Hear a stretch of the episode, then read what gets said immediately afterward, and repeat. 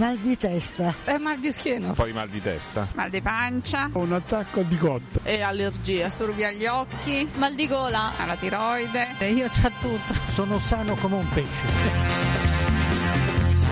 Effetti collaterali, la rubrica di medicina della Radio Vaticana. Ed eccoci al nostro appuntamento settimanale con la medicina di effetti collaterali, realizzato in collaborazione con i medici del Gemelli e del Bambino Gesù. Benvenuti da Eliana Storri. Oggi ci occupiamo di infezioni portate dalle zanzare che hanno provocato diversi casi di dengue e West Nile in alcune zone d'Italia, poi i casi di puntura di calabrone che hanno causato il decesso per shock anafilattico in soggetti allergici.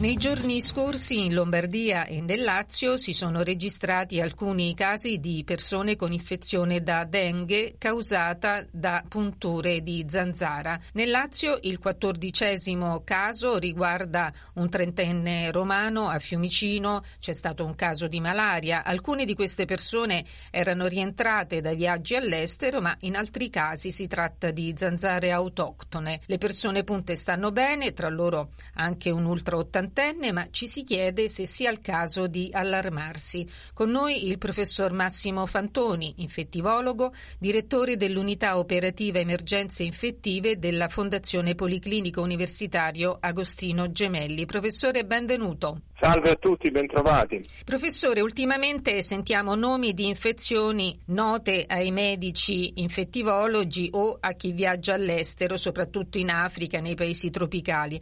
Ora malattie come dengue, West Nile, la Zika, eh, la chikungunya ci sono sempre più familiari. Esiste una spiegazione? Alcune specie di zanzare hanno cambiato habitat? Sì, in realtà ci dobbiamo aspettare un aumento di casi di, eh, da malattie da arbovirus, come li chiamiamo noi, cioè virus trasmesse da artropodi, cioè dalle zanzare. Perché tutto questo? Beh, insomma, intanto chiaramente un aumento del, dei viaggi e quindi degli spostamenti di popolazione, quindi malattie da importazione ormai ci siamo abituati da molti anni a vedere, ma i cambiamenti climatici hanno cambiato anche un po' l'habitat delle zanzare, che sono i nostri principali nemici da questo punto di vista. Ormai è già una decina d'anni che zanzare del genere Edes, quindi la famosa zanzara tigre, si è installata definitivamente nel nostro paese ed è proprio questa specie che può trasmettere virus una volta considerati esotici, tipo il virus della dengue. È vero, casi autoctoni sono uh, molto sporadici ancora per fortuna, c'è anche tutto un sistema di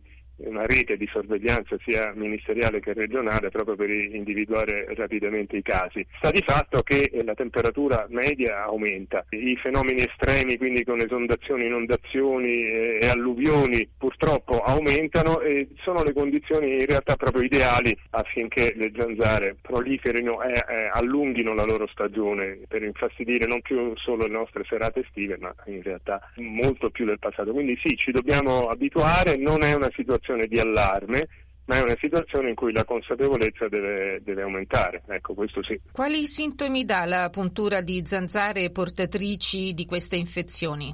Eh, purtroppo i sintomi sono molto aspecifici, nel senso che nella stragrande maggioranza dei casi eh, sono malattie, parlo in particolare della West Nile, però anche la dengue spesso decorrono in modo asintomatico o paucisintomatico, difficilmente distinguibili da una banale sindrome influenzale e nella maggioranza dei casi per fortuna sono anche malattie benigne che si risolvono da sole. Qualche volta invece c'è una progressione eh, verso forme complicate, soprattutto nei soggetti più fragili, West Nile per esempio dà un interessamento al sistema nervoso centrale con encefaliti e, e la dengue può dare interessamento di molti organi, quindi con un quadro anche emorragico che è simile proprio simile proprio alle febbri emorragiche tropicali. E il problema è che bisogna aumentare un po' la sensibilità sia dei pronto soccorso che dei medici medicina generale, ma anche di noi specialisti per andarla a cercare con esami di laboratorio specifici, a volte un pochino complessi da, da eseguire, quindi in centri specialistici. Purtroppo non ci si può accorgere autonomamente di avere una malattia, soprattutto se è autoctona. Certo, provenendo da, da viaggi in paesi tropicali, in paesi esotici, eh, chiaramente il sospetto deve nascere. Se uno dopo 3 3-4 giorni da un rientro dai Caraibi, faccio per dire, certo. ha febbre molto alta, dolori muscolari molto intensi, dolori ossei intensi, è necessario pensare a dengue o anche a cikungunya, quindi quando si rientra da paesi esotici a paesi tropicali bisogna avere un'allerta ovviamente diagnostica molto elevata. Voi avete avuto modo di verificare se esiste una differenza per sintomatologia oppure per gravità tra una puntura subita in Africa, appunto in qualche altro, in qualche paese tropicale rispetto a chi viene punto da una zanzara autoctona? Diciamo che dal punto di vista dei virus, i virus sono identici, nel senso il virus da importazione e il virus autoctono quando c'è è un virus sostanzialmente identico, quindi la gravità non varia assolutamente. Insomma, se abbiamo un virus eh, dengue qui un virus chikungunya qui da noi o importato o autoctono che sia differenza. la gravità è identica. No, no, assolutamente. No, no. E allora come ci proteggiamo da queste zanzare? Beh, la protezione è una protezione primaria per così dire, nel senso tutto quello che ha a che fare con appunto le protezioni dirette e indirette, quindi i repellenti, quelli buoni, quindi PMC cosiddetti, presidi medico-chirurgici, le zanzariere, ma soprattutto per esempio il privato quello che può fare in giardini, orti e campi, evitare di lasciare acque stagnanti, soprattutto nei giardini, e eh, eventualmente rivolgersi alle, alle proprie ASL o alle proprie autorità sanitarie per effettuare proprio degli interventi larvicidi che periodicamente vengono fatti, quindi per uccidere le larve. Gli interventi cosiddetti adulticidi, quindi per per eliminare le zanzare già adulte sono più complessi, più potenzialmente pericolosi, quindi davvero vanno demandati alle, alle autorità sanitarie. In caso di, di, epidemie questo è necessario farlo, sì. Per il momento eh, l'importante è mantenere elevata l'allerta, quindi che ci sia un, un sistema di sorveglianza come c'è in Italia, una rete molto efficiente. Professore, lei studia questa relazione tra clima e malattie infettive, se il trend, come abbiamo ampiamente visto, è che il clima da noi si stia modificando con temperature più alte e per lunghi periodi, quindi dobbiamo davvero abituarci all'aumento in generale di malattie che oggi chiamiamo tropicali. Sì, questo è un, processo sostanzialmente irreversibile, a meno che appunto non si adottino dei, dei provvedimenti strutturali, planetari, per rallentare un po' o comunque arginare questi cambiamenti climatici, in realtà l'aumento delle temperature inevitabilmente ci porterà a una diffusione di malattie che prima erano a latitudini tropicali o equatoriali e piano piano dobbiamo abituarci a considerarle un po' più nostrane, questo sì. Eh, ripeto, l'esempio più, più, tipico, più fastidioso, se, quando non pericoloso, è proprio quello della zanzara tigre. Eh, sono zanzare appunto del genere Aedes che hanno aumentato via via le loro latitudini, anzi diciamo così, sì, aumentato l'altitudine, ma anche l'altitudine, per esempio il fatto che a volte lo zero termico nei nostri monti è a 4.000 metri, a 5.000 metri, sì, vuol sì. dire che fino a 1.000, 1.200, 1.500 metri abbiamo ancora zanzare, cosa che era mh, fino a una ventina, trentina di anni fa totalmente anomala. La buona notizia è che ci si aspetta, questo tornando a parlare della dengue, ci si aspetta un vaccino contro la dengue per la fine dell'anno. Sì, è così, ci sono due vaccini, uno diciamo così, che, che non è immediatamente utilizzabile perché ha fatto solo in chi ha avuto una prima infezione e uno invece che già è registrato in Europa e che in Italia fine autunno-inverno ci dovrebbe essere, che è un vaccino che, che dà una buona protezione e che può essere effettuato anche in chi non ha mai avuto una prima infezione. Dobbiamo dire che la dengue è più grave quando uno ha una seconda infezione paradossalmente, Quindi, però questo vaccino può essere fatto anche in chi non ha avuto ancora un'infezione, naturalmente i soggetti candidati sono i soggetti più a rischio che vanno in zone a rischio, non è immaginabile al momento effettuare ecco. una vaccinazione per chi non viaggia, ecco, questo no, non, i casi autoctoni sono al momento talmente sporadici che non, non, è molto sensato, sarebbe assolutamente contrario a qualunque buon senso di sanità pubblica. Ecco. Grazie per questa precisazione, professore, la ringrazio per essere stato con noi e le auguro buon lavoro. Grazie a voi, buon lavoro a voi. Stai ascoltando Radio Vaticana. Era il professor Massimo Fantoni, infettivologo, direttore dell'unità operativa emergenze infettive della Fondazione Policlinico Universitario Agostino Gemelli. Ora ascoltiamo un po' di musica, poi andremo al Bambino Gesù per parlare di punture di calabrone e shock anafilattico.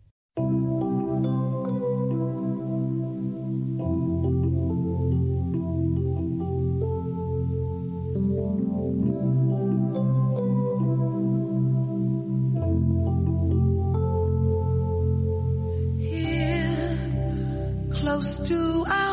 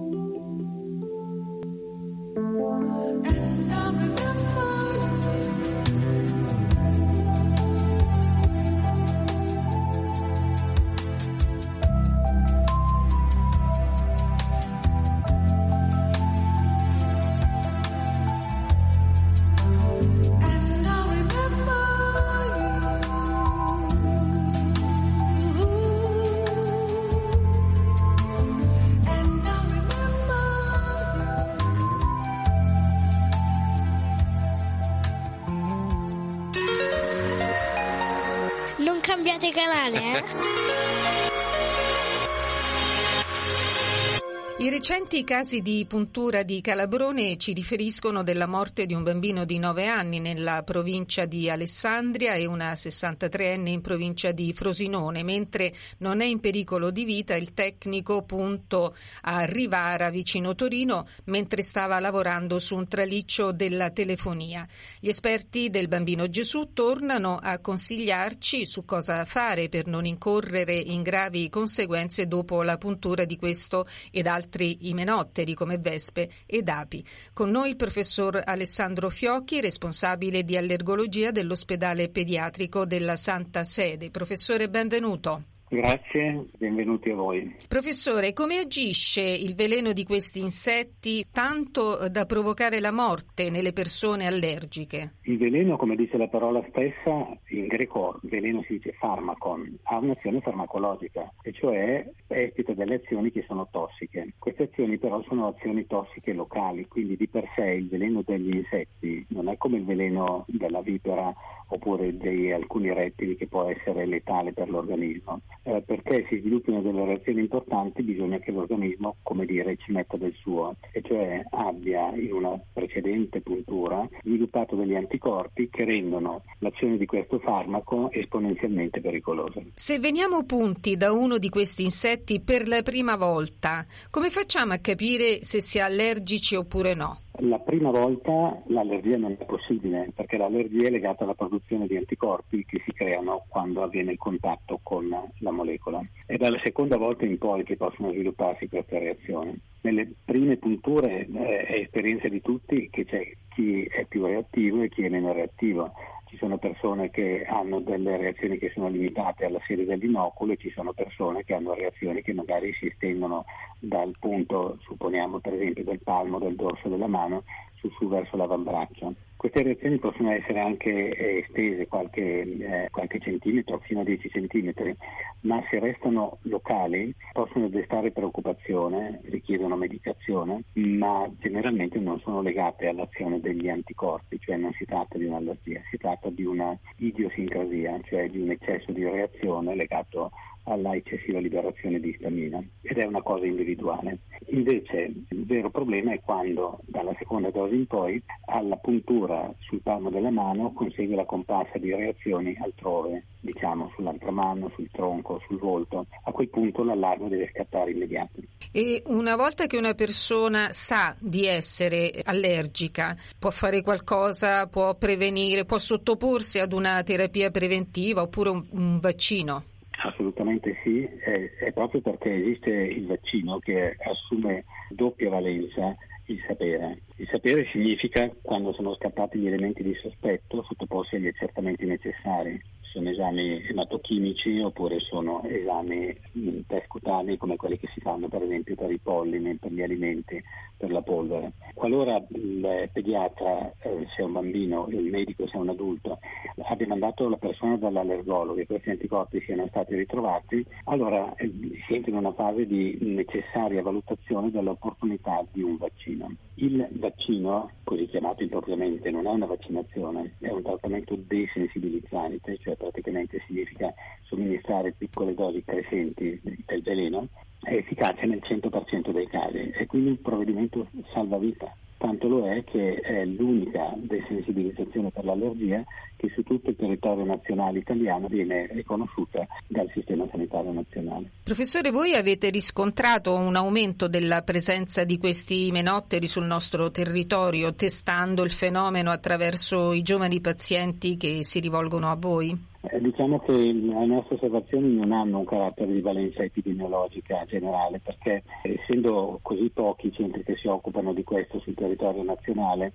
è chiaro che centralizziamo molti bambini che hanno questo problema che arrivano dal centro, dal sud e anche dal nord e anche devo dirle dall'estero. Di sicuro nel nostro centro il problema è in crescita i numeri che avete trovato sulla, ehm, sulle informazioni lo dicono e i bambini che sono attualmente in trattamento per desensibilizzazione sono oramai diverse decine. Professore, chi non è allergico, che cosa deve fare una volta a punto? Che cosa mettere? Alle volte non si sa se mettere l'ammoniaca, l'acqua fredda, il ghiaccio, che cosa? Eh, la prima cosa da fare è verificare se eh, tra gli imenotteri pungitori è uno di quelli che rilasciano eh, il pungiglione nella pelle. Se si tratta per esempio di un'ape, questo è il caso. E quindi la prima cosa da fare è rimuovere il pungiglione, eh, se è possibile farlo in maniera semplice. Poi il ghiaccio per limitare eh, con una vasocostrizione locale l'estensione della reazione. Poi se c'è punto prurito dal punto di vista locale o generale un antistaminico per via generale e localmente possono essere applicate delle pomate lenitive o anche delle pomate antinfiammatorie, sia cortisoniche, a volte anche antistaminiche, ma fondamentalmente cortisoniche, in modo tale da limitare il fastidio. Io ricordo che al Bambino Gesù c'è un ambulatorio per la diagnosi e il trattamento delle allergie al veleno di insetti e saluto il professor Fiocchi per tutti i suoi consigli, grazie e buon lavoro. Grazie altrettanto, buona prosecuzione. Stai ascoltando Radio Vaticana. Era il professor Alessandro Fiocchi, responsabile di allergologia dell'ospedale pediatrico Bambino Gesù. E termina qui anche questa puntata di effetti collaterali. Appuntamento a giovedì prossimo. Vi ricordo che per seguirci in diretta o riascoltare le nostre trasmissioni potete scaricare le nostre app Radio Vaticana e Vatican News. Un saluto da Eliana Astorri e un buon proseguimento di ascolto con i programmi del canale italiano della Radio Vaticana.